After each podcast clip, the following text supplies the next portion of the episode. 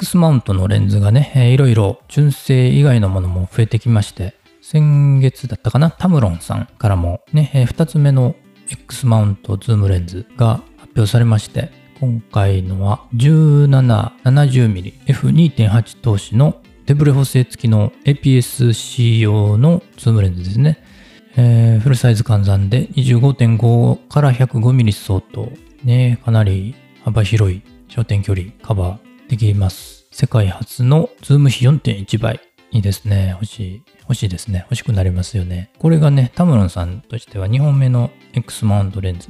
ということでね、前回、この1個前にね、タムロンさんから18300の F3.5 から6.3の同じく手ブレ補正付きのズームレンズ出てました。これもね、なかなか魅力的なズームレンズだなと思ったんですけれども、今回のはちょっと望遠側を省いて、標準ズームレンズという形で出したみたいですね。で、F2.8 通しのものになります。7月8日から発売。希望小売価格は10万円ちょっと超える感じになりそうなんですが、まあ、市場に出回る価格はもうちょっと抑えられるんじゃないかなと思います。価格コムで今見たらですね、8万ちょっと、8万4千ちょっとぐらいの価格になってますね。まあこれぐらいだったらちょっと検討する人もね、ぐっと増えるんじゃないかなという感じの価格ですね。最短撮影距離がね、結構短くて19センチ。ワイド側で19センチ、望遠側で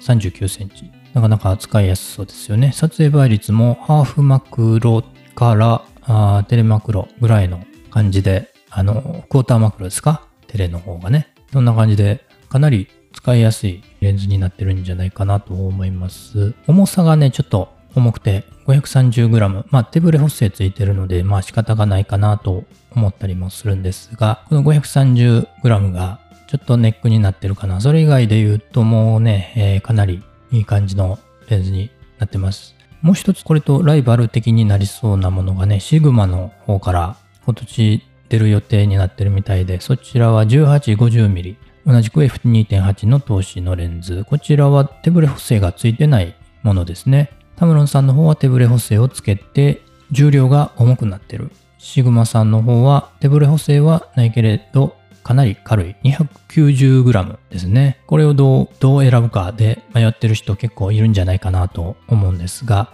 まあ、シグマさんの方ね、18から 50mm までなんで、まあ、手ブレ補正いらないといえばいらないわけで、50mm まででいいということであれば、シグマさんの方がちょっといいのかなという感じはしました。もうちょっと長いのが欲しいなといった感じね。えー、70mm まで行くとやっぱり、えー、手ブレ補正ないのが心配になってくるということもあります。カメラ本体側にもね、手ブレ補正がついてたらシグマになるんじゃないかなと思うんですけれども、私の場合、あの、XE4 なので手ブレ補正機能本体にはついていませんので、どっちがいいのかなという感じになってるんですけれども、例えば X S10 ですか？手ブレ補正ついたカメラ、ボディ持ってる場合であれば、シグマの方の 1850mm の方を選ぶのかなと思ったりもしています。やっぱりね、スナップとかね、え、そういう普段からね、気軽に持ち歩きたいとなってくると、やっぱり 530g ではかなり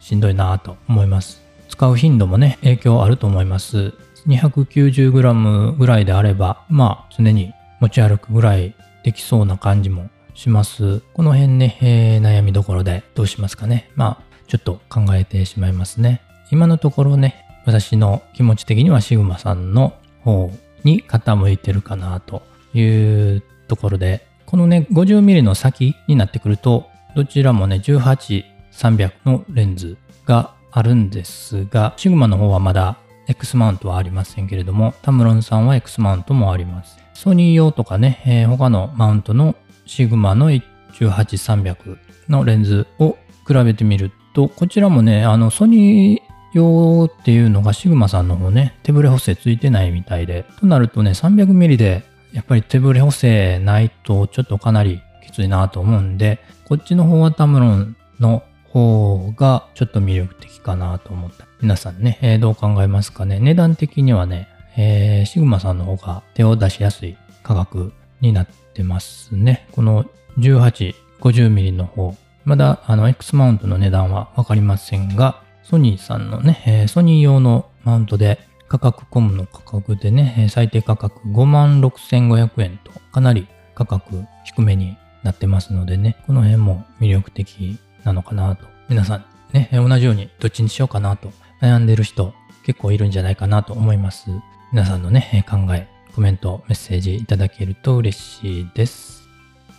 フィルムシミュレーションをね、変えただけで、追っかける被写体が違ってきます。意識が変化するっていうんですかね。プロビアの時の意識とベロビアの時の意識はちょっと違う。クラシッククロームの時も意識が変わる。面白いですよね。そんな富士フイルムの X シリーズのカメラなんですけれども、まあ使ったことない人もいると思います。ね、えー他のカメラのね、えー他のメーカーのカメラを使ってる人もいると思いますし、えー富士フイルムのカメラ使ってる人でもプロビアしか使ったことないと、そういう人も結構いてるみたいなので、Twitter コミュニティ、富士フイルムフィルムシミュレーションフォト、ね、えーこちらの方でね、毎月いろんなフィルムシミュレーション決めて皆さん投稿していただいてます。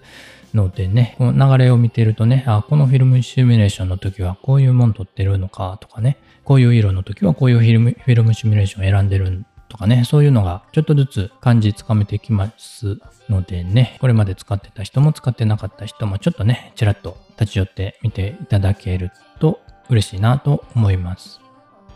今回の配信が役に立ったという方、今後も聞いてみたいという方はフォローしていただけると嬉しいです。